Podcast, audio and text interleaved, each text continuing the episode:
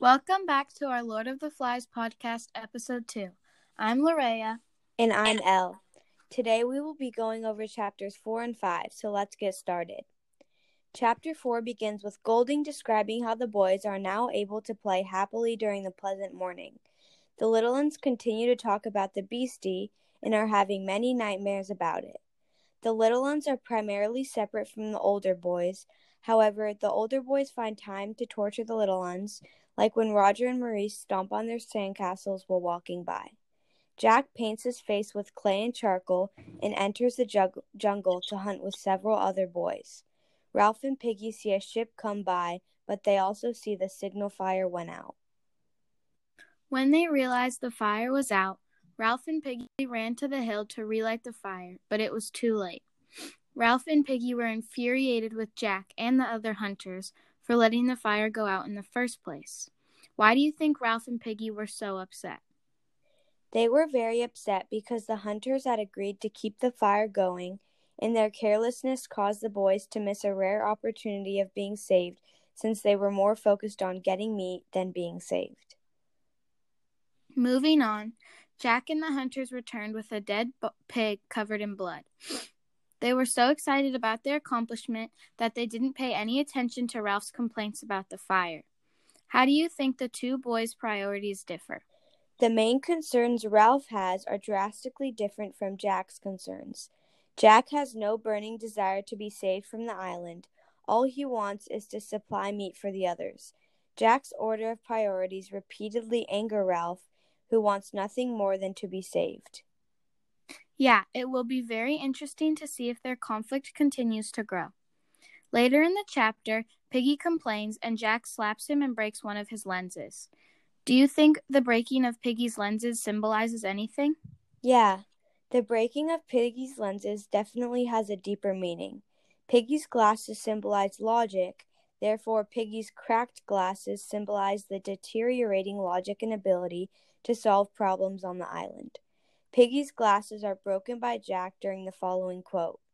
Ralph made a step forward and Jack smacked Piggy's Piggy's glasses flew off and tinkled the rocks. Golding seventy-one. I definitely agree that Piggy's lenses breaking is Golding showing the reader that that part of Piggy is broken too. To end the chapter, Jack finally apologizes for failing to keep the fire going. Then Ralph uses Piggy's lenses to relight the fire, and suddenly, Jack doesn't have any friendly feelings toward Ralph. The boys roast the pig, and Ralph declares he is calling a meeting as he heads down the hill towards the beach. That about wraps up chapter three. Did you notice any main symbols present themselves during this chapter? The first symbol that I noticed in chapter four was Jack's face paint. This symbolizes him becoming savage after being sim- civilized for his whole life. Jack really does devote all his time to hunting and killing the pig, causing him to change from a choir boy to a hunter who is a part of the island. A quote showing this transition is, "He looked in astonishment, no longer at himself, but at an awesome stranger. Beside the pool, his sinewy body held up a mask that drew their eyes and appalled them.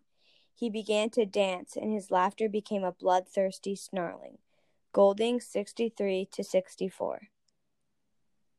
Did you notice any other symbols that came up?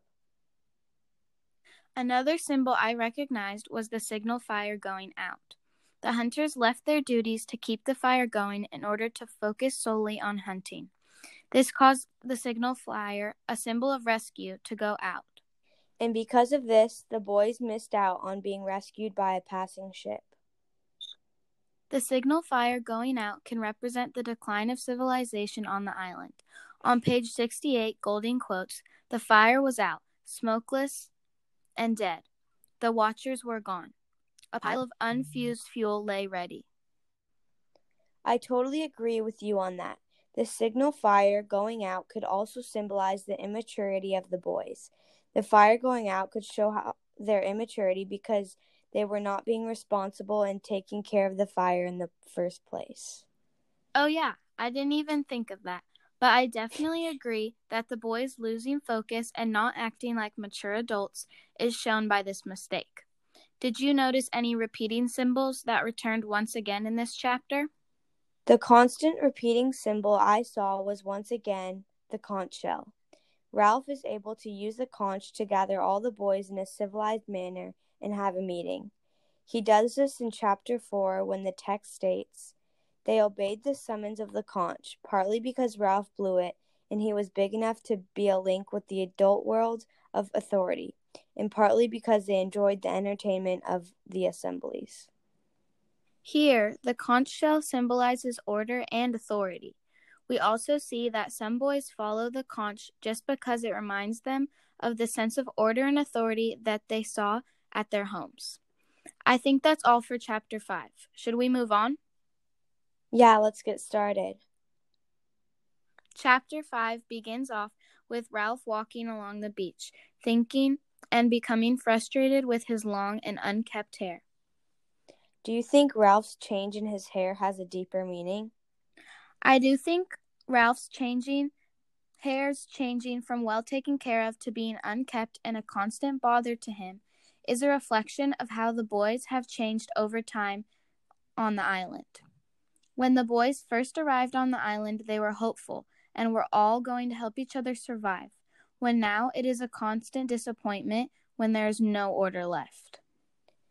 After Ralph's walk, Ralph decides to call a meeting to get everyone back on the same page, so he blows the conch shell and everyone gathers.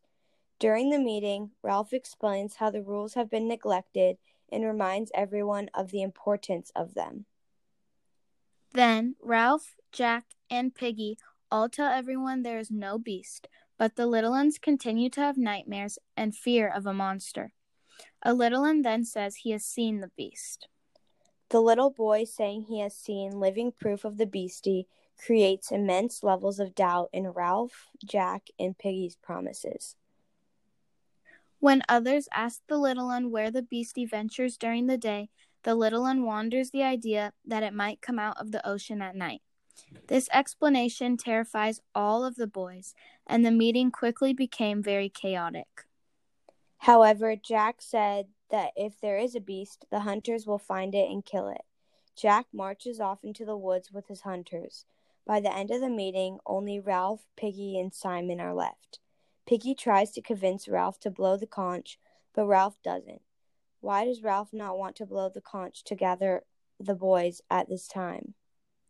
Ralph is afraid to blow the conch at this point in the story because Ralph thinks that the boys will not listen and the power of the conch will diminish. Ralph does not want the order that the conch symbolizes to be ruined, because then the boys will have nothing to guide and unify them.